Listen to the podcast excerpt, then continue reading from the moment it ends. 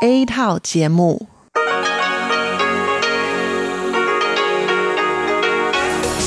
Đây là Đài Phát thanh Quốc tế Đài Loan RTI.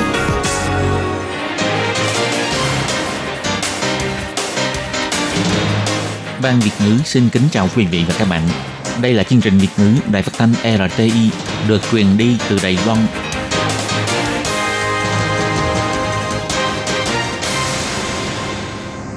Hello, tôi Kim xin kính chào các bạn. Hoan nghênh các bạn đã đến với chương trình Việt ngữ ngày hôm nay của chúng tôi.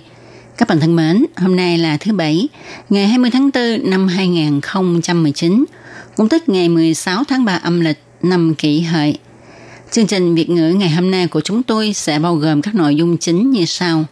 Mở đầu là bản tin thời sự trong ngày, tiếp đến là chuyên mục bài chuyên đề, rồi đến chuyên mục tiếng hoa cho mỗi ngày, chuyên mục theo dòng thời sự. Và sau cùng, chương trình của chúng tôi sẽ khép lại với chuyên mục Thế hệ trẻ Đài Loan. Mở đầu chương trình hôm nay, Tôi Kim xin mời các bạn cùng theo dõi bản tin thời sự trong ngày. Và trước hết, mời các bạn cùng đón nghe các mẫu tin tóm lược.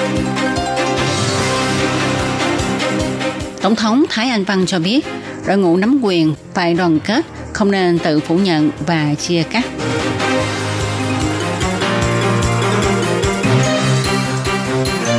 Ông Hàn Quốc Du nói Đài Loan không có quân Pháp.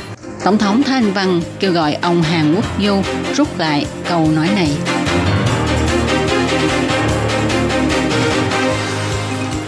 Thủ tướng Tô Trinh Sương phê duyệt tăng trợ cấp học bổng cho con của nông ngư dân.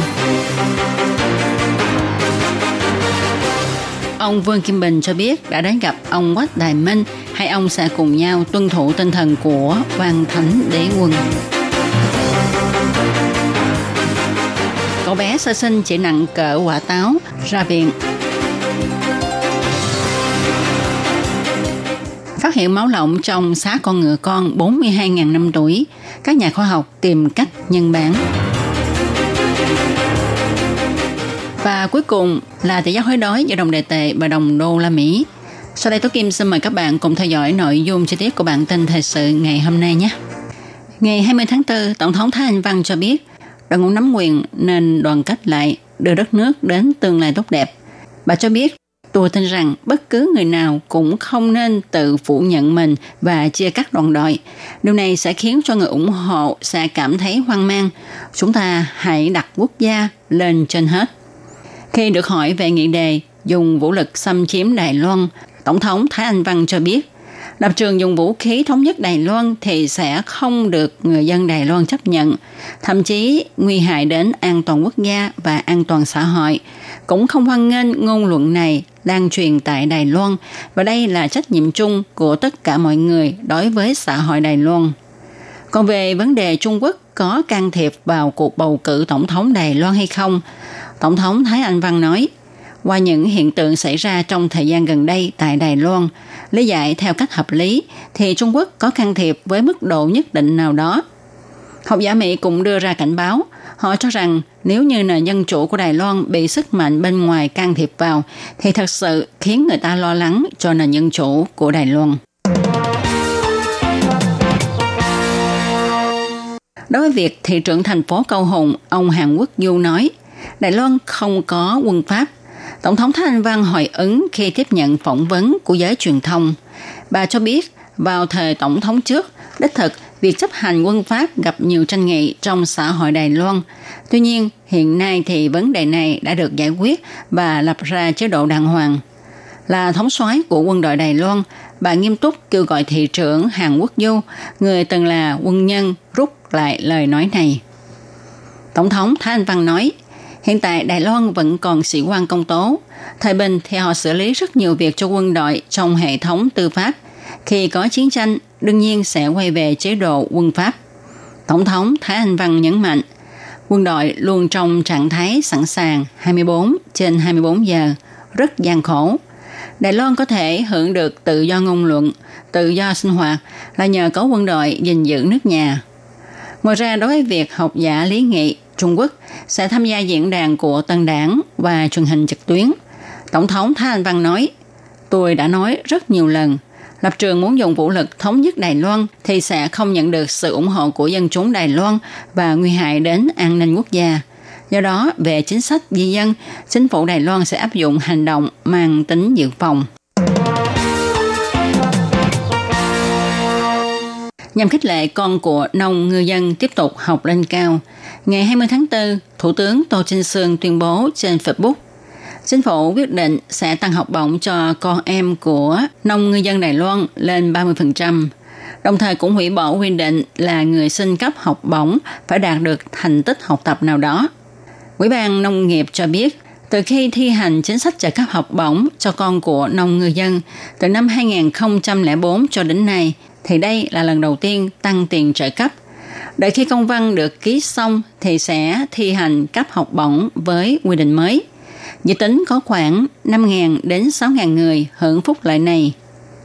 Thủ tướng Tô Trinh Sương cho biết, ông sinh ra và lớn lên tại Bình Đông, từng là huyện trưởng huyện Bình Đông. Ông hiểu rất rõ cái khó của con em nhà nông trong vấn đề theo học tri thức. Và cái khó khăn nhất của họ là phải giải quyết vấn đề kinh tế để cho họ có thể theo học lên cao. Ông cho rằng chính phủ nên giúp đỡ con cái của nhà nông của ngư dân loại trừ khó khăn, giúp các em có chí hướng, có thể theo học để trở thành nhân tài.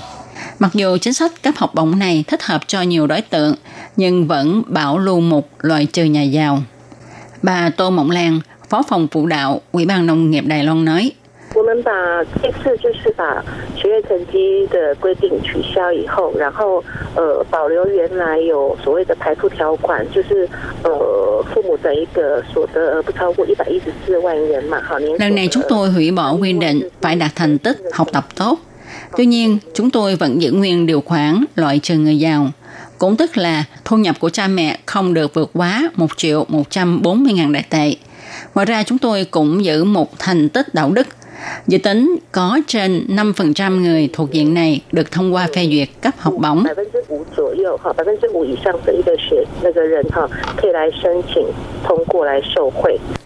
Bà Tô Mộng Lan cho biết thêm, năm ngoái số người xin cấp học bổng có khoảng 95.000 người. Khi chế độ mới được thực thi thì sẽ gia tăng thêm 5 đến 6.000 người được cấp học bổng. Mỗi năm chính phủ Đài Loan dự định sẽ tăng ngân sách thêm 300 triệu cho chính sách này.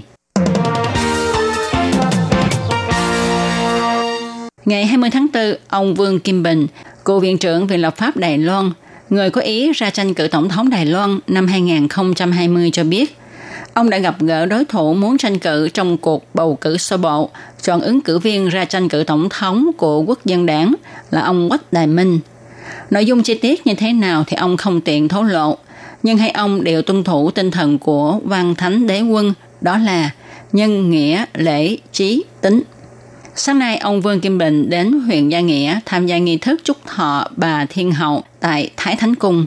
Sau buổi lễ, ông trả lời ký giả về vấn đề có ý cùng hợp tác với ông Quách Đài Minh trong cuộc tranh cử tổng thống Đài Loan năm 2020 hay không.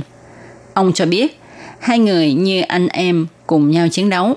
Hai mươi mấy năm qua, hai người đã xây dựng quan hệ và tình cảm tốt đẹp, cùng tôn trọng, giúp đỡ lẫn nhau là lẽ đương nhiên. Ông cho biết ông Quách Đại Minh kiên trì tranh cử trong cuộc bầu cử sơ bộ, chọn ứng cử viên ra tranh cử tổng thống của quốc dân đảng. Đây là thái độ tôn trọng chế độ. Hai người cũng đã gặp nhau, nội dung như thế nào thì đây là chuyện của hai chúng tôi, ông Vương Kim Bình nói. Ông Vương Kim Bình cho biết, ông tin rằng những người có ý ra tranh cử tổng thống Đài Loan đều là những người có hoài bão, hy vọng có thể cống hiến sức mình vì quốc gia, xã hội, nhân dân, đất trẻ và muốn sáng tạo viễn cảnh mới cho hai bờ eo biển để cho nội bộ Đài Loan an định, hai bờ eo biển hòa bình ổn định, kinh tế phát triển, dân chúng có cuộc sống tốt, thanh niên thì có tương lai tươi sáng. Hôm 19 tháng 4, bác sĩ cho biết cậu bé Ryusuke Sekino người Nhật chào đời vào ngày 1 tháng 10 năm 2018. Chỉ nặng có 258 gram, tức cỡ quả táo, nhỏ nhất thế giới, chuẩn bị ra viện về nhà. Mẹ của cậu bé, bà Toshiko Sekino, mang thai 24 tuần tuổi và 5 ngày thì bị cao huyết áp nên phải mổ lấy con khẩn cấp.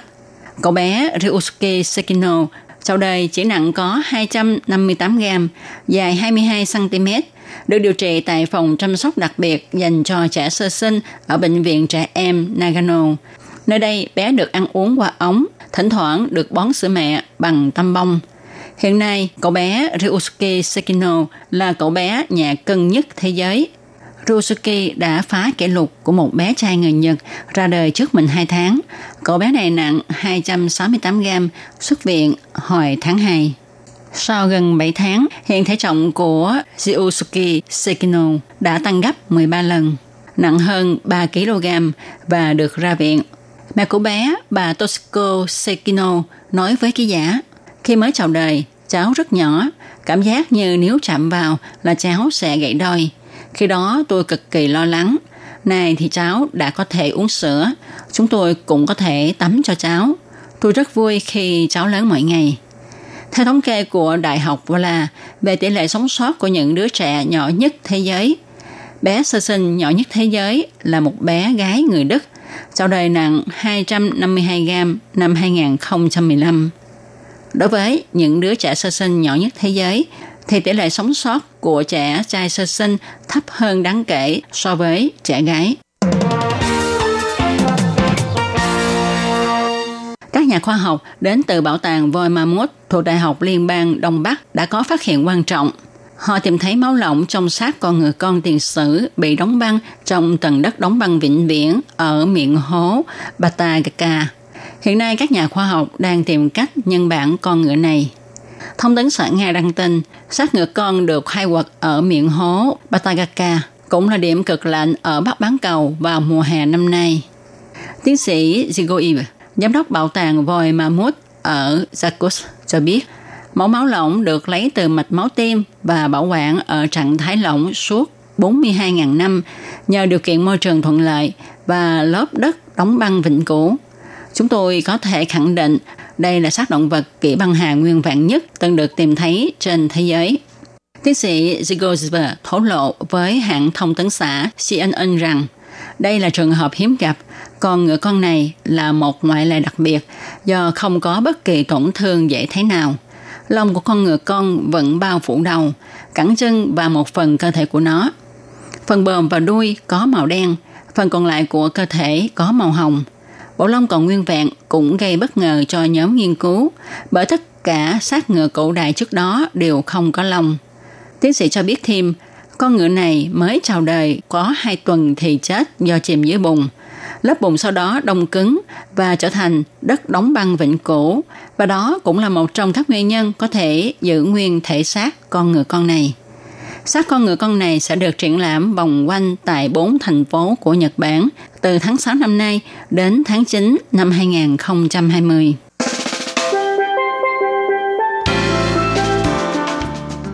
Tỷ giá hối đoái giữa đồng đại tệ và đồng đô la Mỹ của chiều ngày 20 tháng 4 vẫn là 30,800 đại tệ đổi 1 đô la Mỹ.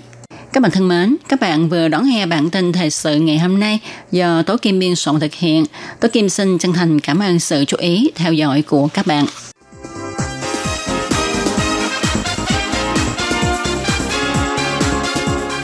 Xin chào quý vị và các bạn thính giả thân mến. Chương trình phát thanh tiếng Việt của Đài Phát thanh Quốc tế Đài Loan RTI được truyền thanh 3 buổi tại Việt Nam. Mỗi buổi phát 1 tiếng đồng hồ bị phát chính vào lúc 6 giờ đến 7 giờ tối hàng ngày giờ Việt Nam qua tần số SW 9425 kHz với sóng dài 19 m. bị phát lại lần thứ nhất vào hôm sau 9 giờ tới 10 giờ tối Việt Nam qua tần số SW 9625 kHz với sóng dài 31 m bị phát lại lần hai vào hôm sau 7 giờ tới 8 giờ sáng giờ Việt Nam qua tần số SW 11.655 kHz với sóng dài 25 m. Ngoài ra, tại Giang Nghĩa, Vân Lâm và Đài Nam có thể đón nghe chương trình phát thanh tiếng Việt qua tần số AM 1422 kHz vào lúc 7 giờ tới 8 giờ tối hàng ngày giờ Đài Loan và đón nghe chương trình giờ phát lại vào lúc 10 giờ tới 11 giờ sáng hàng ngày giờ Đài Loan qua tần số AM 1422 kHz. Và sau đây xin mời các bạn tiếp tục đón nghe nội dung chương trình hôm nay.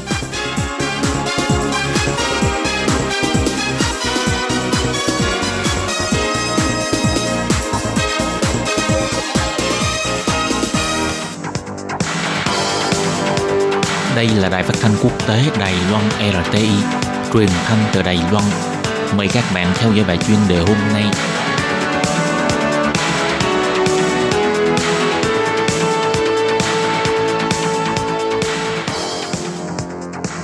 Minh Hà xin kính chào quý vị và các bạn. Các bạn thân mến, hôm nay trong 5 phút chuyên đề, Minh Hà mời quý vị theo dõi bài viết nói chuyện về chức năng của Sứ quán Đài Loan phục vụ cứu trợ công dân ở hải ngoại được bình an về nước. Vào dịp Tết Thanh Minh vừa qua, trên Facebook của Văn phòng Kinh tế Văn hóa Đài Bắc tại Los Angeles, Hoa Kỳ đã đăng lên một bài viết ngắn kể lại câu chuyện đau buồn của một công nhân Đài Loan. Trong bài viết ghi rằng, nhân dịp là thời điểm tạo mộ cúng ông bà, có một người Đài Loan cần sự giúp đỡ của bạn để tìm người thân, hoàn thành chặng đường cuối trong đời người – Người Đài Loan này tên là Từ Quốc Hùng, 79 tuổi, là một người già sống neo đơn một mình, lúc qua đời không có người thân và bạn bè. Cảnh sát Mỹ chỉ có thông tin duy nhất là một cuốn hộ chiếu cũ của Đài Loan được cấp vào 50 năm trước. Vì vậy, dựa vào cuốn hộ chiếu này liên lạc với văn phòng Đại Bắc tại Los Angeles để tìm người thân – nhân viên làm việc tại sứ quán nước ngoài đã mượn trang Facebook vượt qua nửa vòng trái đất bằng đủ mọi cách để hỗ trợ hương hồn của cụ già từ quốc hùng để tìm được con đường về nơi quê hương. Hỗ trợ mỗi một công dân Đài Loan bình an về quê là công việc quan trọng khi thực hiện dịch vụ cứu trợ khẩn cấp của cơ quan chính phủ lập văn phòng sứ quán trong hơn 100 thành phố của các nước. Văn phòng Kinh tế Văn hóa Đài Bắc tại Los Angeles đã thành lập một đường dây nóng phục vụ 24 trên 24, có gần 30 nhân viên làm việc hàng tuần, thay phiên túc trực bắt máy. Hàng tháng thụ lý hơn 10 sự kiện cầu cứu hỗ trợ. Từ việc bị mất hộ chiếu đến sự kiện tử vong, nhiều công nhân Đài Loan nếu gặp sự cố hay tai nạn tại nước ngoài thì trong lòng sẽ vô cùng hoang mang lo lắng, thậm chí gặp trường hợp có người thân tử nạn – lúc này là đơn vị được phái trú ở nước ngoài luôn đứng trên cương vị đầu tiên đưa ra sự giúp đỡ. Một vài tuần trước, một phụ nữ ngoài 50 tuổi đã ở khu tập trung sinh sống của cộng đồng người Hoa bị xe tải đụng làm bị thương, nhưng đã qua đời sau khi đưa đi cấp cứu. Được cảnh sát địa phương tìm hiểu và điều tra người thuê nhà và chủ thuê của người phụ nữ này, thì biết rằng bà sống một mình nhiều năm tại Mỹ và là người dân đến từ Đài Loan – Văn phòng đại diện Đài Bắc tại Los Angeles nhận được sự kiện căn cứ vào giấy tờ do chủ thuê cung cấp chỉ biết được tên tiếng Anh của người phụ nữ và tên họ trong bốn văn bản thì có bốn nhóm, ngày sinh có hai ngày sinh khác nhau. Vì vậy, để xác nhận tư cách của người phụ nữ hậu liên lạc với người thân đều gặp nhiều khó khăn. Sau đó, dưới sự tận tâm của chuyên viên thông qua cách đối chiếu trên vi tính, từ trong kho dữ liệu tìm ra hơn 10 năm trước có ghi chép tình hình đăng ký làm hộ chiếu của người phụ nữ và xác nhận được tên họ tiếng Hoa để cuối cùng liên lạc được người thân nhân tại Đài Loan. Từ năm 2018 đến nay, nhân viên văn phòng làm việc tại Los Angeles hỗ trợ xử lý 7 sự kiện tử vong.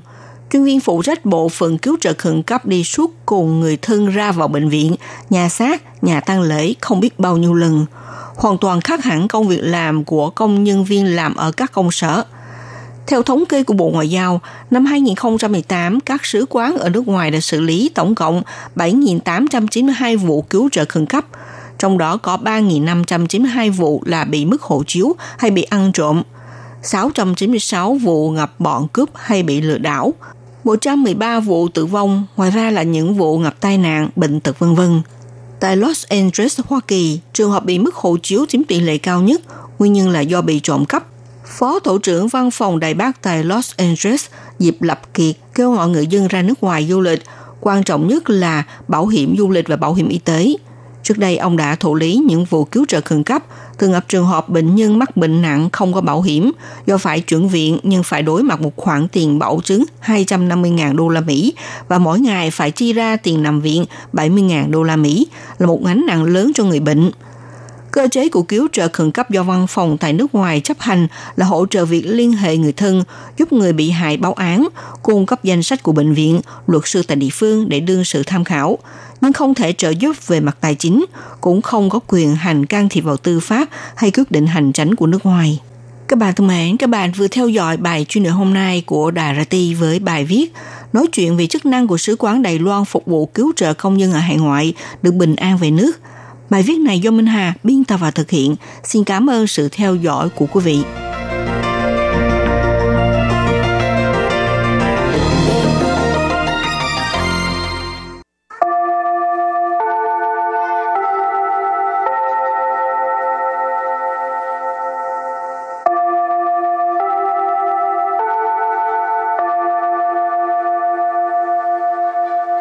Xin mời quý vị và các bạn đến với chuyên mục Tiếng Hoa cho mỗi ngày do Lệ Phương và Thúy Anh cùng thực hiện.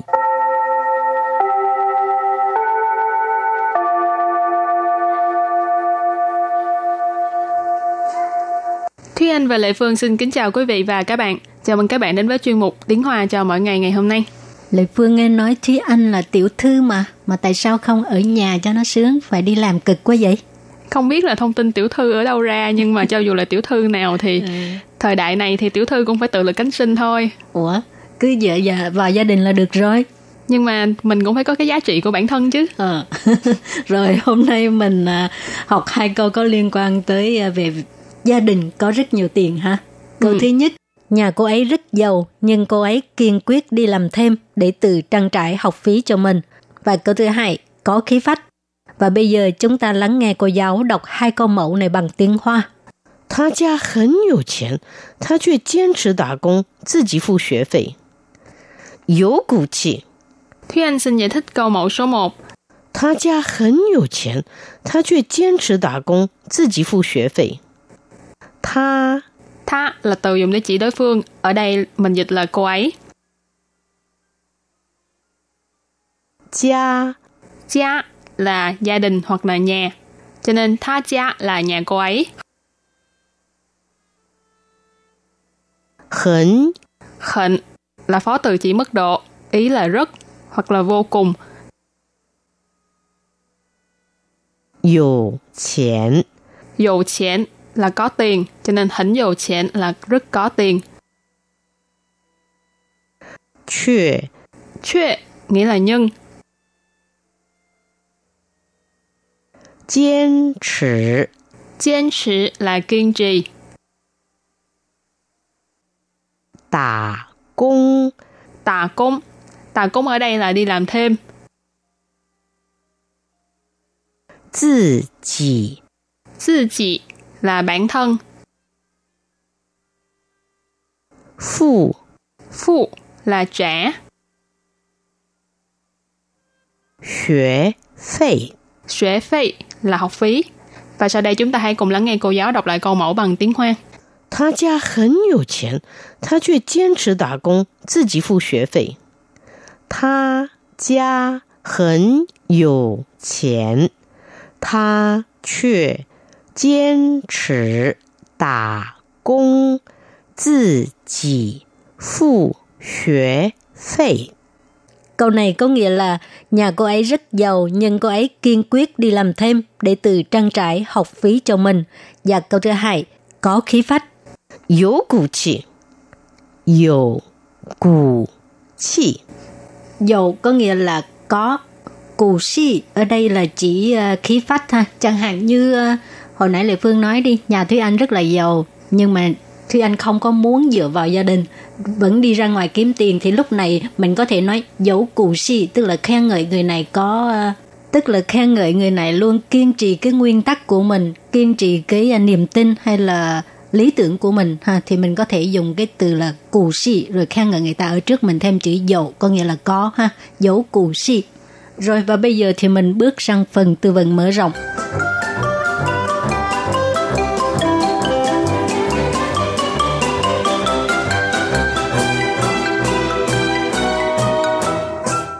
Tú ly, tú ly, Chủ ly nghĩa là tự lập hoặc là độc lập.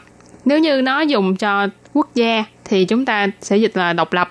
Còn nếu như dùng với nghĩa là tính cách của một người nào đó thì có nghĩa là tự lập. Khao ba chủ Khao ba chủ Khao ba chủ có nghĩa là tức là chỉ về những người ăn bám gia đình. Khao ở đây là y khao tức là ý lại dựa vào ha?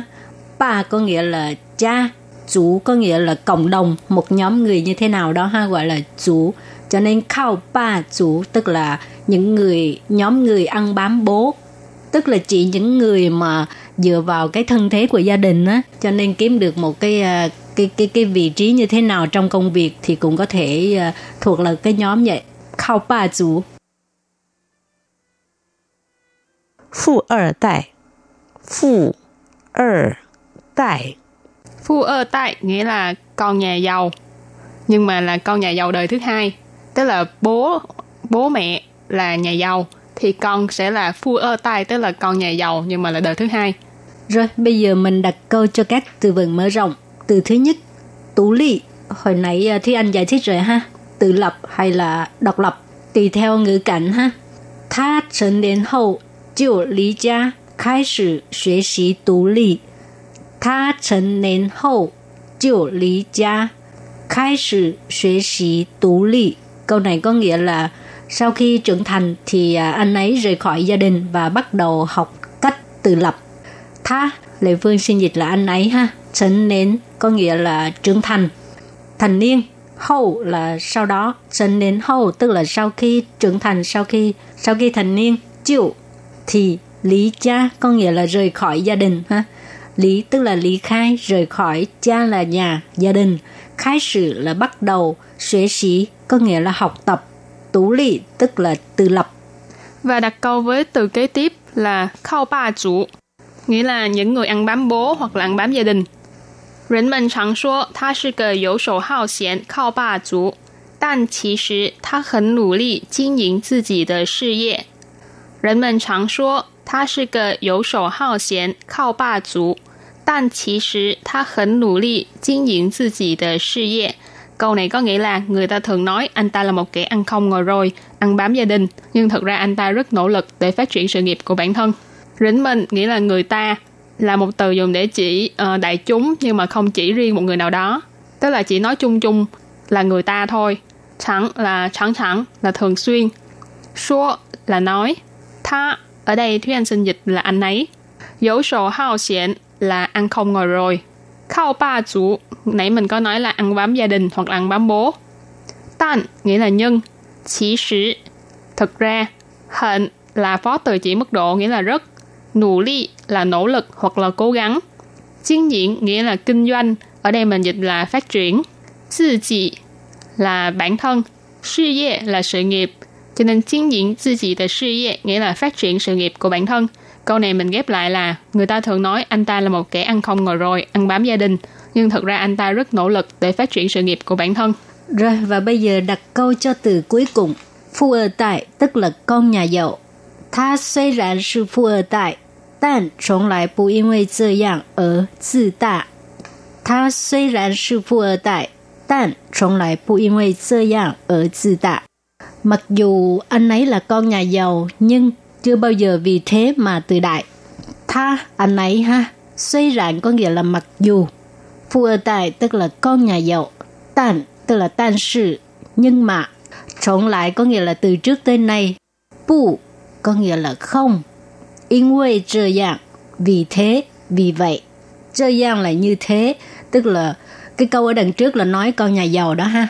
Tức là trọng lại bù in way Trơ dạng tức là chưa bao giờ vì mình là con nhà giàu. Ở tự tạ, ở có nghĩa là mà. Tự ta tức là tự đại, kiêu căng, kiêu ngạo. Và sau đây chúng ta hãy cùng ôn tập lại hai câu mẫu của ngày hôm nay. Mời cô giáo đọc hai câu mẫu bằng tiếng Hoa.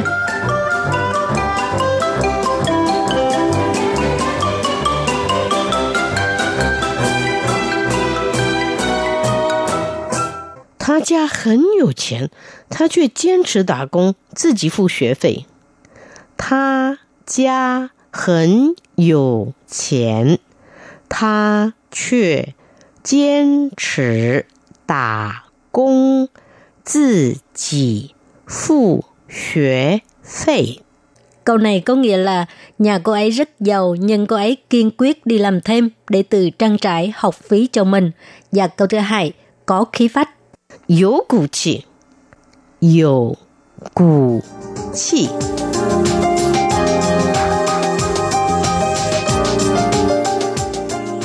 Các bạn thân mến, bài học hôm nay đến đây xin tạm chấm dứt. Cảm ơn các bạn đã đón nghe và xin hẹn gặp lại các bạn vào bài học tới nha. Bye bye. Bye bye!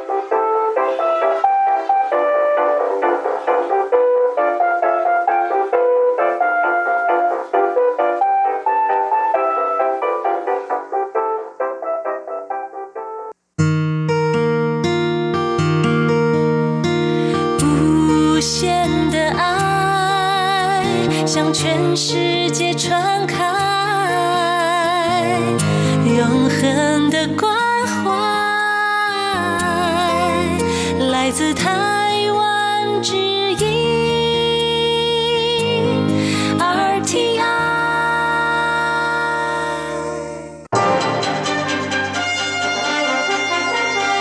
Quý vị đang đón nghe chương trình Việt ngữ Đài RTI truyền thanh từ Đài Loan.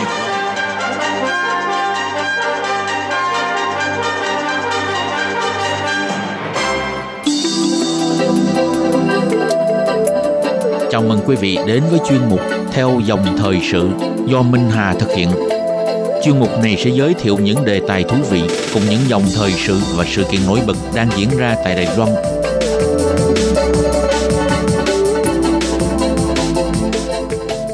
Minh Hà xin kính chào quý vị và các bạn. Các bạn thân mến, những năm gần đây tại Đài Loan đa số vụ giao thông kinh hoàng xảy ra mà nguyên nhân chính là do người điều khiển phương tiện giao thông uống rượu bia sau khi say xỉn đang gia tăng đáng kể. Những thảm họa ngay chết người bởi người lái say rượu vẫn lái xe cũng dấy lên hồi chuông cảnh báo, khiến nhiều người dân không khỏi bàng hoàng lo lắng. Tuy rằng người vi phạm thì đã bị bắt, nhưng dù có đền bù, ăn năn tới cỡ nào thì không bao giờ lấy lại được mạng người đã mất sức khỏe của những người bị thương không bao giờ hồi phục như ban đầu. Thậm chí là còn có người trở thành ngán nặng cho gia đình chỉ sau một cú đạp ga của tài xế sai xỉn. Chính những hậu quả của tai nạn giao thông không chỉ để lại sự ám ảnh cho người tham gia giao thông, mà còn để lại sự mất mát cho gia đình nạn nhân và tạo ngánh nặng cho xã hội. Vậy thì chế tài nào để nghiêm trị những vụ lái xe uống rượu dẫn đến tình trạng nguy hiểm này? Mặc dù việc cấm uống rượu lái xe đã được cảnh báo nhiều trên các phương tiện thông tin đại chúng, nhưng nhiều người vẫn còn thờ ơ, không chú tâm đến. Ngoài ra, trong Bộ luật giao thông cũng đưa ra những quy định xử lý hình sự đối với người lái xe sau khi uống rượu bia, nhưng vẫn không đủ sự răng đe và chặn đứng những thảm họa chết người. Có phải do chế tài của chúng ta chưa nghiêm, ý thức của nhiều người chưa tốt, họ vẫn coi cái vui của mình hơn tính mạng của người khác. Lúc vui thì mình hưởng, còn đau thương thì để cho người khác gánh. Đứng trước nạn say xỉn tông xe chết người ngày càng nghiêm trọng, các cơ quan chức trách đã đến lúc phải mạnh tay đối với hành vi say rượu khi lái xe. Không thể chừng trừ từng giây từng phút, phải thẳng tay định ra một khung tăng nặng trách nhiệm hình sự đối với những người điều khiển phương tiện giao thông sử dụng rượu bia. Các bạn thân mến, hôm nay trong chương mục theo dòng thời sự kỳ này, Minh Hà sẽ cùng các bạn tìm hiểu thực trạng tai nạn do uống rượu bia tại Đài Loan. Hiện nay cơ quan chức trách đang xử lý thế nào trong việc truy cứu trách nhiệm hình sự đối với hành vi sử dụng rượu bia gây thiệt hại cho người khác. Ngoài ra ở các nước, say rượu lái xe sẽ bị nghiêm trị như thế nào? Mời các bạn cùng đón nghe nhé.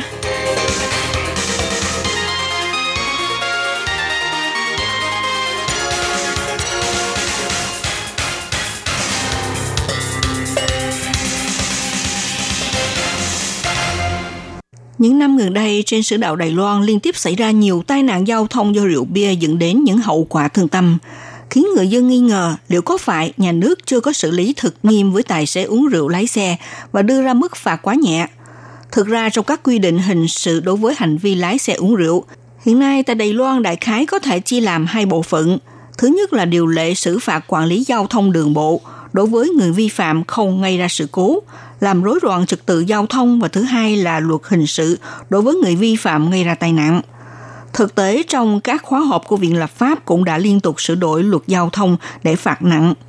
Chỉ có điều là thực tế có đạt được hiệu quả hay không? Theo tư liệu thống kê do Bộ Nội chính báo cáo, từ năm 2014 đến năm 2018 đã xử phạt số vụ uống rượu lái xe đều duy trì trong con số là hơn 100.000 vụ. Số người chết trong vụ tai nạn giao thông do nguyên nhân uống rượu lái xe cũng dao động trong hơn 100 người. Cho thấy người dân vẫn thể hiện tâm trạng may mắn, không chú tâm đến. Nếu tham khảo theo số liệu của Bộ Giao thông thống kê từ năm 2014 đến năm 2018, người tái phạm uống rượu lái xe có tổng cộng 210.126 vụ, chiếm tỷ lệ lên tới 38,1%. Do nhận xét tỷ lệ tái phạm này tăng cao, những năm gần đây cũng thu hút sự xem trọng của nhà lập pháp và quyết định sửa đổi luật quy định về hình phạt. Được biết, để phòng chống việc lái xe sau khi uống rượu, Ủy ban lập pháp lần lượt đề xuất nhiều hạng mục đề án sửa luật với điều lệ xử phạt quản lý giao thông đường bộ. Ngày 26 tháng 3, Viện lập pháp đã thông qua lần 3 đối với sửa đổi điều lệ xử phạt quản lý giao thông đường bộ, tăng thêm nhiều ràng buộc cho xử phạt lái xe sau uống rượu. Điều lệ giao thông được thông qua lần 3 chủ yếu là gồm có 6 hạng mục, đó là xử lý phân lưu, phạt hành chính dành cho xe hơi, xe máy, nâng cao mức phạt, phạt người ngồi cùng xe, khóa cồn, nghĩa là thiết bị đo nồng độ cồn tự động khóa xe, tịch thu xe và gia hạn thời gian treo bằng lái vân vân. Trong phần phân lưu xe máy, xe hơi, vì suy xét tính nguy hại của các loại phương tiện khác nhau, các ủy viên đồng ý mức phạt khác nhau giữa xe hơi và xe máy cho vi phạm lần đầu, nhưng nếu tái phạm hoặc là vi phạm nhiều lần sẽ phạt nặng hơn và mỗi lần vi phạm sẽ gia tăng mức phạt. Ông Trịnh Vượng Bằng là ủy viên lập pháp tham gia cuộc họp sửa đổi luật cho biết, lần này chúng tôi đã gia tăng thêm quy định mới về việc phạt lũy kế. Xe máy vi phạm lần đầu có thể phạt từ 15.000 đến 90.000 đại tệ, còn xe hơi là 30.000 đến 120.000 đại tệ. Lần hai vi phạm sẽ bắt buộc phạt mức cao nhất, đến lần thứ ba trở đi sẽ tăng lên 90.000 đại tệ. Nếu là người tái phạm nhiều lần, lần thứ ba hay là thứ tư sẽ phạt trên 200 đến 300.000 đại tệ. Ngoài việc tăng mức phạt đối với tài xế có nồng độ cồn trong cơ thể vượt mức cho phép, cũng tăng mức phạt cho việc từ chối kiểm tra độ cồn. Để giảm những vụ trốn tránh, không đo độ cồn mà gây thêm nhiều sự cố. Còn phần trách nhiệm người ngồi chung xe, ông Trịnh Vượng Bằng cho biết mục đích không phải để xử phạt chủ yếu là mong người ngồi chung xe có trách nhiệm nhắc nhở tài xế. Bên cạnh đó, vào ngày 28 tháng 3 tại cuộc họp viện hành chính thông qua bản thảo sửa đổi luật hình sự trừng trị người có hành vi uống rượu lái xe đang được dư luận quan tâm. Trong đó tăng thêm một số điều lệ nếu tài xế vi phạm quy định uống rượu lái xe làm người khác tử vong hoặc là gây thương tích nặng cho người khác, mà trong này là do lỗi cố ý trực tiếp hay là lỗi cố ý gián tiếp, không cần biết rằng có phải là tái phạm hay không, thì có thể bị xử theo tội sát nhân. Phiên bản sửa đổi này khác với phiên bản của Bộ Pháp vụ, theo Ủy viên phụ trách hành chính, ông La Bỉnh Thành cho biết, việc uống rượu lái xe ngay chết người có nhiều hình thức khác nhau. Nếu là tái phạm làm người khác thiệt mạng thì đều được khởi tố với tội giết người. Trong này cũng gặp nhiều vấn đề tranh cãi. Do đó, Viện Hành Chính tăng thêm điều lệ suy xét người lái xe ngay chết người trong này có phải do lỗi cố ý giết người hay không và sẽ chiếu theo các điều của tội danh giết người được quy định trong chương 22 của luật hình sự để phán quyết – trong phiên bản sửa đổi luật hình sự về việc trừng trị người vi phạm uống rượu lái xe do Viện Hành Chính đưa ra sẽ tăng thêm khoảng 3 điều 185 Bộ luật hình sự. Sau khi xác định tội danh hoặc là xác định được khởi tố, trong vòng 5 năm nếu tái phạm làm chết người sẽ được kết án tù trung thân hoặc bị phạt tù 7 năm trở lên. Nếu gây thương tích nặng cho người khác thì sẽ bị phạt tù 5 năm trở lên, 12 năm tù trở xuống. Song Viện Hành Chính thông qua phiên bản sửa đổi quy định do Bộ Pháp vụ đề xuất Thay vì đối với người tái phạm gây chết người với mức phạt nặng nhất có thể bị kết án tử hình, thì nay điều chỉnh mức độ hình phạt nặng nhất là án tù trung thân. Tuy nhiên, trong phiên bản nêu ra của Viện Hành Chính cũng tăng thêm một thứ tư nếu là làm người khác chết do cố ý giết người, chiếu theo chương thứ 22 của Bộ Luật Hình sự về các điều của tội danh giết người để đưa ra phán quyết. Ủy viên phụ trách hành chính ông La Bình Thành cho biết, tổng quát lập pháp của các nước tình hình người lái xe sau uống rượu được điều tra theo tội giết người không nhiều, cho nên việc hành chính tăng thêm điều lệ này là thông điệp đối với người lái xe sau uống rượu có tình tiết hình sự nghiêm trọng, thì bất kể là người có tái phạm hay không, có thể được dựa theo tội giết người để xử lý. Ông La Bình Thành cho biết như sau. 美国也好，德国也好，它并没有一个叫做酒驾致死的杀人罪。 Vừa rồi thì ông La Bình Thành cho hay ở Mỹ hay là ở Đức cũng vậy, không có tội giết người dành cho người vi phạm uống rượu lái xe làm chết người. Nhưng phù hợp với tình hình chắc chắn là nguy hiểm và dưới điều kiện nhận biết này thì không còn có vấn đề tái phạm nhiều lần hay không. Chỉ cần một lần, một lần thôi là có thể được khởi tố với tội giết người rồi. Mà hiện nay về tội giết người trong quy định tại điều 271 luật hình sự của Đài Loan là có tử hình Và trên thực tế chúng tôi có thể thực hiện theo điều quy định này. Nhưng nói một cách thực tế cũng giống như ở nước Đức vậy. Từ trước tới nay, vụ tai nạn gây chết người do uống rượu lái xe được điều tra theo tội giết người không đáng kể lắm. Ông La Bình Thành cũng cho biết viên hành chính cũng hiểu rõ việc xã hội rất căm hận những tài xế vi phạm uống rượu lái xe tông chết người. Tuy nhiên khi sửa đổi luật cũng nên chú ý đến việc phải dựa theo nguyên tắc cân bằng để xử tội. Ông cho biết như sau. 那在这个讨论过程里面，从院的 Ông cho hay là trong quá trình thảo luận xét từ khía cạnh của Viện Hành Chính, phải lưu ý đến ý kiến của các bên, cuối cùng điều chỉnh thành án tù trung thân.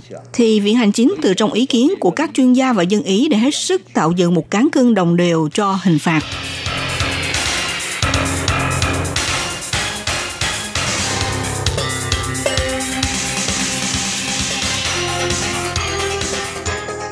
Để chặn đứng tệ nạn uống rượu lái xe gây ra nhiều thảm họa chết người, ngày 28 tháng 3 tại Ủy ban Tư pháp Pháp chế của Viện Lập pháp hoàn thành thẩm tra sơ bộ về bản thảo sửa đổi luật hình sự liên quan việc nâng cao trách nhiệm hình sự và mức phạt Tuy nhiên, trong quá trình thẩm tra, nhằm về điều lệ định khung phạt nặng nhất đối với hành vi uống rượu lái xe làm người thiệt mạng, bị xử phạt nặng nhất là án tù trung thân, án tử hình. Về phần này thì Ủy viên lập pháp của các chính đảng không đi tới thỏa thuận. Cuối cùng, Chủ tịch ra chỉ thị điều lệ này sẽ được giữ lại chờ ngày mở cuộc họp thảo luận sau. Có ủy viên lập pháp nghi ngờ Viện Hành Chính đưa ra phiên bản sự án tù trung thân và xem xét theo tình tiết của người phạm tội có nặng hay không mới được kết tội giết người. Làm như vậy không thực hiện triệt để giảm được mức độ chịu đựng đối với người vi phạm. Nói cách khác, chỉ mang lại sự răng đe không đạt được hiệu quả nhất định. Thứ trưởng Bộ Pháp vụ Thái Bích Trọng một lần nữa nêu ra trường hợp của Sở Kiểm sát địa phương ở Sĩ Lâm đang xử lý cụ thể vụ khởi tố để giải thích rằng.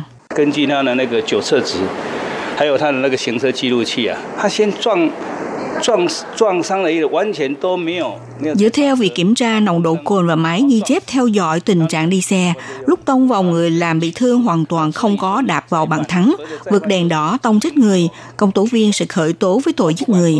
Còn nếu là tái phạm cũng từng uống rượu say xỉn, bất kể là có gây ra sự cố hay không, một lần nữa lại tông chết người sẽ bị tuyên án tù trung thân là hình phạt vô cùng nặng. Ở nước ngoài, khi say rượu lái xe sẽ nghiêm trị. Nếu đem hình phạt đối chiếu với các nước châu Âu thì ở Pháp nếu có nồng độ cồn vượt ngưỡng 0,4 mg trong một lít thì bị phạt tù 2 năm trở xuống và nộp phạt 4.500 euro. Ở Đức khi tài xế uống rượu dẫn đến tình trạng làm tổn hại đến cơ thể của người khác, đến mạng sống hoặc làm thiệt hại đến các loại vật dụng quý giá sẽ bị phạt tù 5 năm trở xuống hoặc nộp tiền phạt. Ở khu vực Bắc Mỹ như ở Canada thì được chia làm hai bộ phận là đơn thuần uống rượu lái xe và uống rượu lái xe làm người bị thương, bị chết. Chỉ vi phạm uống rượu lái xe cũng tùy theo số lần phạm tội. Lần đầu tiên bị phạt 1.000 tiền Canada và bị cấm lái xe 12 tháng. Lần thứ hai bị tạm giam 30 ngày và cấm lái xe 24 tháng. Lần thứ ba phạt tạm giam 120 ngày và cấm lái xe 36 tháng. Nếu làm người bị thương, nặng nhất bị phạt án tù 10 năm, dẫn đến thảm họa ngay chết người nặng nhất là bị phạt án tù trung thân. Ở tiểu bang California, Hoa Kỳ, một khi đương sự từng có kỷ lục buộc tội uống rượu lái xe, rất có thể bị kết tội giết người bậc hai, phải chịu tù từ 15 năm đến án tù trung thân. Ở nước châu Á như Nhật Bản có thành lập uh, tội sai xỉn lái xe vì cân nhắc đến mức độ phản ứng cồn khác nhau, cho nên Nhật Bản không xem nồng độ cồn là điều nhất định để mà định tội mà xem xét cồn trong tài xế liệu có thể ảnh hưởng đến người không thể lái xe bình thường. Nếu phạm tội say xỉn lái xe bị phạt tù 5 năm trở xuống hoặc nộp phạt 1 triệu yên Nhật. Chưa đạt tiêu chuẩn say xỉn nhưng được xét nghiệm có phản ứng cồn thì bị phạt tù dưới 3 năm hoặc là nộp phạt 500 ngàn yên Nhật. Đặc biệt là kể cả người cung cấp rượu bia, cung cấp xe và hành khách đi cồn đều phải chịu hình phạt. Ở Hàn Quốc thì chia theo số lượng phạm tội. Lần đầu tiên sẽ tùy theo nồng độ cồn đưa ra mức phạt khác nhau. Vượt ngưỡng 0,2 mg trong một lít thì bị phạt tù từ 1 năm đến 3 năm và còn phải nộp phạt từ 5 triệu đến 10 triệu won. Tái phạm vào lần thứ ba thì không xem xét theo nồng độ cồn nữa mà trực tiếp phán quyết hình phạt. Tại Đài Loan, căn cứ tội danh ngày rỗi trật tự công cộng trong quy định của khoảng 3 điều 185 luật hình sự, nồng độ cồn đạt mức 0,25 mg trong một lít hoặc nồng độ cồn trong máu vượt hơn 0,05% là được kết tội gây rối trật tự công cộng, có thể phạt tù 2 năm trở xuống, nộp phạt 200.000 đại tệ. Gây ra thương tích nặng cho người khác thì bị phạt tù từ 1 năm đến 7 năm trở xuống, làm người thiệt mạng bị phạt tù từ 3 năm đến 10 năm. Nhìn chung thì ở Đài Loan có khung phạt không nhẹ lắm, tuy nhiên vẫn chưa được chi tiết. Ví dụ về trách nhiệm hành khách đi cùng cũng như vấn đề bảo vệ quyền nhân thân và phòng chống vân vân vẫn chưa được hoàn thiện tốt. Các bạn thân mến, chuyên mục theo dòng thời sự hôm nay với bài viết tìm hiểu thực trạng tai nạn do uống rượu bia tại Đài Loan. Hiện nay, cơ quan chức trách đang xử lý thế nào trong việc truy cứu trách nhiệm hình sự đối với hành vi sử dụng rượu bia gây thiệt hại cho người khác, cũng như là ở các nước say rượu lái xe sẽ bị nghiêm trị như thế nào. Bài viết này cũng xin được khép lại tại đây nhé. Minh Hà xin kính chào tạm các bạn và hẹn gặp lại các bạn cũng trên làn sóng này vào buổi phát kỳ sau.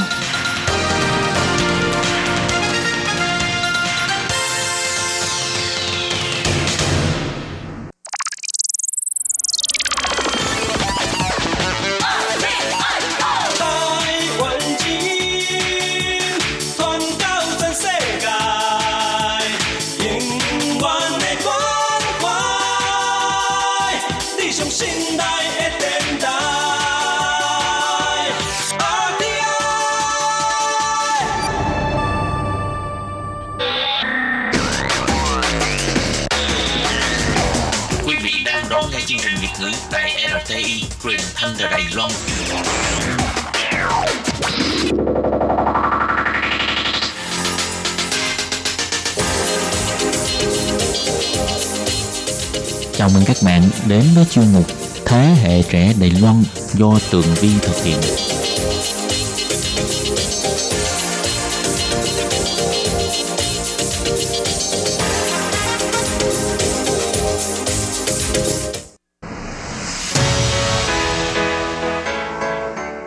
Hello, Tường Vi xin chào quý vị và các bạn. Chào mừng các bạn trở lại với chuyên mục Thế hệ trẻ Đài Loan. Thưa các bạn, trong chuyên mục ngày hôm nay thì à, sẽ có một vị khách mời đặc biệt đến với chúng ta. Đó là bạn Đỗ Quang Thịnh. Có lẽ cái tên này thì rất là quen thuộc với à, các bạn khán thính giả của đài RTI rồi. Bởi vì à, Quang Thịnh từng là một trong những thành viên của ban Việt ngữ và sau đó thì Quang Thịnh đã tìm được một công việc rất là tốt trong mảng du lịch và ngày hôm nay bạn Quang Thịnh sẽ trở lại chuyên mục để chia sẻ với chúng ta đề tài xu hướng làm hướng dẫn viên du lịch của sinh viên Việt Nam tại Đài Loan, à, cũng như những khó khăn khi mà các bạn sinh viên đi làm thêm ở những công việc khác. Thì cái vấn đề mà đi làm thêm của các bạn sinh viên tại Đài Loan có những cái điều khó khăn gì hay là có những thuận lợi gì thì chắc chắn là Đỗ Quang Thịnh là người rõ ràng nhất. Bởi vì Đỗ Quang Thịnh cũng từng là sinh viên tại Đài Loan. Bây giờ thì chúng ta hãy cùng à, chào đón bạn Đỗ Quang Thịnh đến với chuyên mục để chia sẻ với chúng ta nha. Xin chào Quang Thịnh. Xin chào chị Tường Vi và các bạn à, khán giả cũng như là thính giả của chương mục là thế hệ trẻ của đài RTI. Quang Thịnh ơi, à, dạo này thì công việc Quang Thịnh à, như thế nào nè? À, dạ công việc cũng ổn định và có hướng cũng phát triển tốt chị Tường Vi à. Uhm, có thể bật mí cho mọi người biết là Quang Thịnh đã tốt nghiệp bao nhiêu năm rồi? à, nếu nếu mà bật mí như thế là khác nào là biết được Quang Thịnh rất rất là lớn tuổi và rất là nhiều tuổi. Thì à, nói sơ lại thì ngày xưa Quang Thịnh cũng qua Đài Loan để học tiếng Hoa, sau đó thì thi lên một trường đại học ở Đài Loan và sau khi kết thúc đại học thì học lên thạc sĩ và tốt nghiệp được mấy năm rồi. Cộng tới cộng lui là các bạn các bạn biết được bao nhiêu tuổi nhỉ? số tuổi chỉ là cái con số thôi ừ. cái uh, cái suy nghĩ của mình mới quan trọng thịnh luôn luôn là nghe những chương trình giống như là uh, tìm bạn bốn phương hay là những cái chương trình mà thế hệ trẻ của đài cũng như là rất là mến mộ các bạn trẻ ở đài loan này luôn luôn là phấn đấu cho đó thì cái tâm lý của thịnh cũng rất là trẻ. À, tâm hồn của thịnh chứ. Tâm lý có nghĩa là vừa tâm hồn và kết hợp cả sinh lý trời đất ơi à, tường vi tin chắc rằng những thính giả mà nghe chuyên mục thế hệ trẻ đài loan chắc là đã đủ 18 tuổi cho nên là à, quang thịnh cứ tự nhiên à, chia sẻ những cái gì mà bạn đang suy nghĩ À, ờ, rất là cảm ơn chị Tường Vi. À, vậy thì à, Quang Thịnh à, tốt nghiệp cho tới à, nay đã à, 2 năm rồi chưa? Ừ, dạ khoảng 2 năm chị Tường Vi. À, à, lớp thạc sĩ sau khi tốt nghiệp thì ờ, lúc trước à, đã từng phỏng vấn Quang Thịnh và Quang Thịnh cũng chia sẻ là trong cái khoảng thời gian mà gần tốt nghiệp thì bạn cũng rất là lo lắng để đi tìm việc làm thì không biết à, bạn có thể chia sẻ lại cái cảm xúc của bạn trong những cái ngày mà chuẩn bị tốt nghiệp và tìm việc làm ở Đài Loan hay không?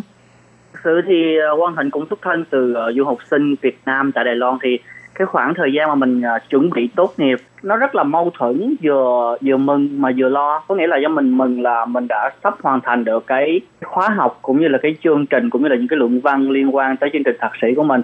Nhưng mà mình lo lắng là nếu mà tốt nghiệp xong thì cái con đường về tương lai làm việc sẽ như thế nào?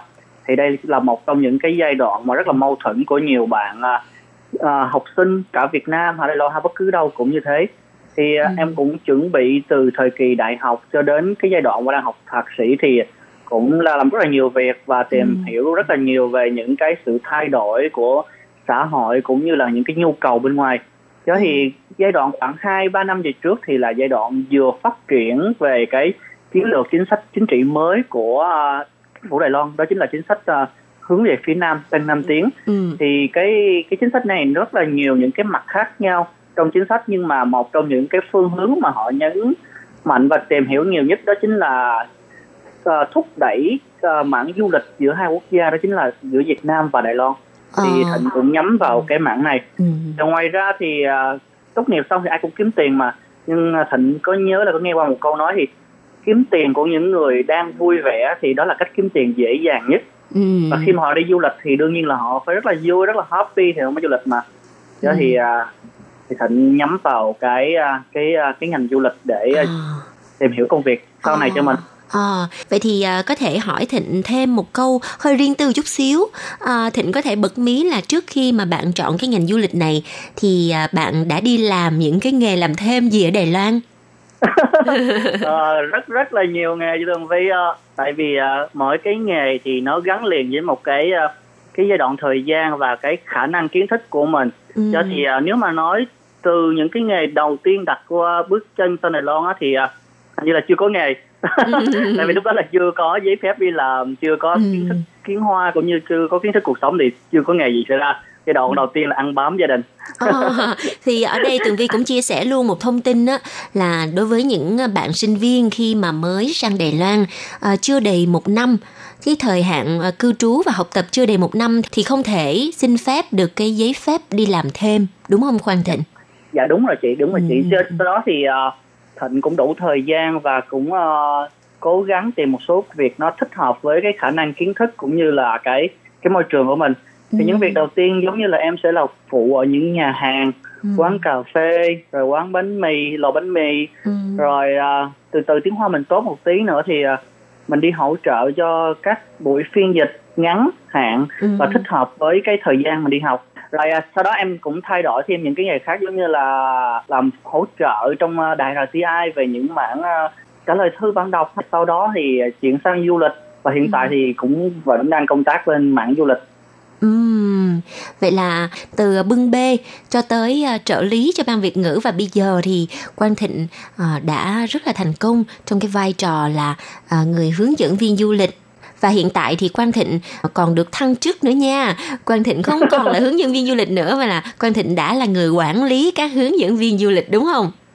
thật sự thì cũng không dám nhận là quản lý hướng dẫn viên du lịch thì thường vi Hiện- hiện tại cũng ở trong công ty phụ trách về à, hỗ trợ về hướng dẫn viên cũng như là mình tìm những hợp đồng từ phía Việt Nam sang Đài Loan này cũng ok cũng tạm ổn và cũng cũng rất là vui tại vì công việc nó nó rất là thích thú và nó hợp với cái à, tính cách và sở thích của mình do thì À. không cảm thấy nhàm chán lắm Ồ, vậy à, với kinh nghiệm đi làm thêm ở rất nhiều nơi của Quang Thịnh á, chắc chắn rằng bạn hiểu rất rõ về những khó khăn của các bạn à, sinh viên du học sinh đi làm ở Đài Loan đúng không nào? Ở Quang Thịnh cũng như là những các bạn du học sinh à, sang đây để du học á, thì, à, thì cũng có đi làm thêm thì à, cái cái việc mà khó khăn nhất khi làm thêm đó chính là việc về giao tiếp. Do tiếng Việt và tiếng Hoa nó hoàn toàn khác nhau thì người Việt Nam mình lúc bây giờ cũng chưa biết nhiều tiếng Hoa thì tụi em cũng phải từ từ từ từ mới biết được giao tiếp bằng tiếng Hoa. Và ngoài ra thì cái văn hóa làm việc của của hai quốc gia nó cũng khác nhau. Do đó thì có cái cơ hội mà để tiếp xúc cọ sát với cách làm việc của người Hoa tại Đài Loan thì đây cũng là một trong những cách rất là tốt để sau này mình tốt nghiệp xong đi làm thì à, nó không có bỡ ngỡ khi làm với môi trường ở nước ngoài. Ừm, vậy thì à, không biết có cái trường hợp là các bạn sinh viên đi làm thêm rồi bị à, người bản xứ người ta ăn hiếp hay không? Ừm, thật sự thì em thấy cũng cũng không có lắm chị tại vì hay là do thịnh chưa chưa bị ăn hiếp hay như thế nào thì do cái những nơi mà em làm việc đó thì các anh chị cô chú cũng rất là hỗ trợ cho mình. Giống như là mình sắp tới giờ đi học hay là những cái gì khó khăn trong ờ, việc học. Mình không ví dụ như có vài chữ vài tiếng hoa gì đó mình không có rõ ý nghĩa của nó. Mình hỏi thì trong lúc làm việc hay gì đó sau ờ, họ rảnh rồi họ cũng giải thích cho mình. Hoặc là ngoài ra thì ờ, người bản xứ đặc biệt là người Đài Loan thì cũng rất là rất là thích và rất là hòa đồng với người Việt Nam của mình trong môi trường làm việc chung. Đó thì cái mảng mà khó khăn về này thì nó cũng cũng ít không nhiều lắm nhưng mà ngoài ra thì em cũng có nghe một số bạn cũng có than giảng là trong môi trường làm việc không tốt này kia đồ rồi người bản sơn hiếp chắc cũng có nhưng mà ờ, uh, Thịnh chưa gặp qua. À, thì ở đâu cũng có người tốt và người xấu nhưng mà à, theo như cái kinh nghiệm mà sinh sống ở Đài Loan của Tường Vi hoặc là của bạn Quang Thịnh thì um, có thể chia sẻ với các bạn một điều là người Đài Loan người ta rất là hiền ha người ta rất là lành. Cho nên các bạn sinh viên mà nếu đi làm thêm á với cái môi trường đều là người Đài Loan thì các bạn cũng yên tâm. À, không có bị ăn hiếp đâu. À, nếu mà bị ăn hiếp thì cái này chắc là trường hợp đặc biệt thôi. À, à. thật sự thì mình mình cứ nói thật ra những cái vấn đề mình đang gặp khó khăn hay là gì đó thì họ biết được họ vẫn rất là hỗ trợ cho mình rất là hỗ trợ cho mình. À, thế thì bây giờ à, bạn Quang Thịnh á, đang làm việc à, tại à, công ty du lịch Thì à, theo thông tin như hiện nay á, ngành nghề hướng dẫn viên du lịch đang rất là hot đối với à, các à, du học sinh Việt Nam tại Đài Loan phải không Quang Thịnh? Wow, thật sự thì người Việt của mình được mệnh danh là một trong những cái người rất là rất là thông minh và rất là biết là nắm bắt cơ hội. Ừ. cái giai đoạn của Thịnh qua đây uh, lâu rồi, khoảng mười mấy năm về trước thì hầu như là chưa có khách du lịch, chưa có nhu cầu gì về cái mảng này thì mình chưa có cơ hội. Nhưng mà hiện tại thì các bạn du học sinh người Việt tại Đài Loan thì uh, cũng tham gia vào cái mảng rất là nhiều. Ví dụ như là sẽ hỗ trợ về uh, phiên dịch sẽ hỗ trợ đi theo đoàn rồi sẽ là hỗ trợ những cái team building hay là những cái nơi nào đó liên quan tới du lịch thì đây cũng là một trong những cái à, cái cửa mở ra công việc làm mới và nhiều cho người Việt Nam cũng như là du học sinh tại Đài Loan. Ừ. Nhưng mà cái điều kiện như thế nào thì à, sinh viên Việt Nam mới có thể dẫn đoàn được? À, thì à, nếu là mình chỉ là người à, thành thục và biết được tiếng Hoa thì à, mình chỉ à, có có thể là đi theo à, xe hỗ trợ với hướng dẫn viên tiếng Hoa để phục vụ ở trên xe Ừ. cho cô chú anh chị những người mà đi tham quan du lịch.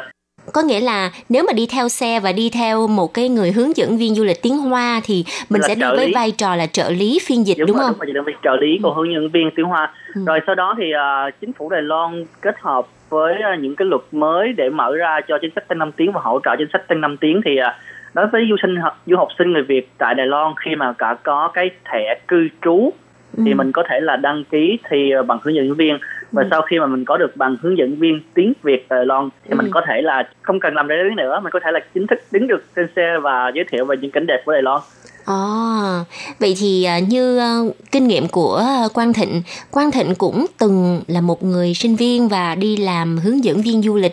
Thì uh, ban đầu những cái khó khăn của các bạn sinh viên Việt Nam mà muốn gia nhập vào cái nghề hướng dẫn viên du lịch này á, uh, ngoài cái mặt ngôn ngữ ra thì còn có những cái vấn đề nào mà uh, thường là các bạn sinh viên Việt Nam sẽ gặp phải hay không? Ờ, vậy vì việc công việc hướng dẫn viên là một trong những công việc uh, phải uh, được bắt đầu từ cái việc mình yêu thích cái nghề này tại vì đây là một cái nghề mà nó hơi hơi bị nhiều người đánh giá là sướng à, ăn nhà hàng ngủ ở khách sạn à, đi ra đường thì có tài xế riêng chở. Điểm này đi tham quan. Nhưng mà thật sự ở phía sau nó là một trong những cái quá trình rất là cực khổ và phải là trau dồi kiến thức rất là nhiều. Ừ. à, mình để có thể là cầm cái mic trên xe giới thiệu 5 phút 10 phút về cảnh điểm hay về con người về văn hóa thì nó phải à, chuẩn bị trước à, cả tháng. Ừ. rất là nhiều thời gian đó thì à, để làm muốn làm hướng dẫn viên thì à, theo ý kiến riêng của bản thân Thịnh thì à, thứ nhất là các bạn phải yêu nghề yêu con người và có cái tính hiếu khách với những người lạ Ừ. rồi sau đó thì mình phải là trau dồi về kiến thức địa lý Ừ.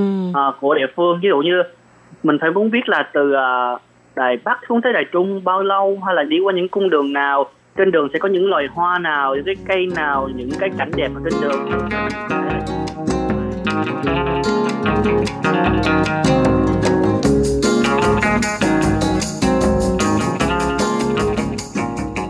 các bạn thân mến, vừa rồi là những chia sẻ của bạn Quang Thịnh về à, xu hướng đi làm hướng dẫn viên du lịch của các bạn sinh viên Việt Nam tại Đài Loan.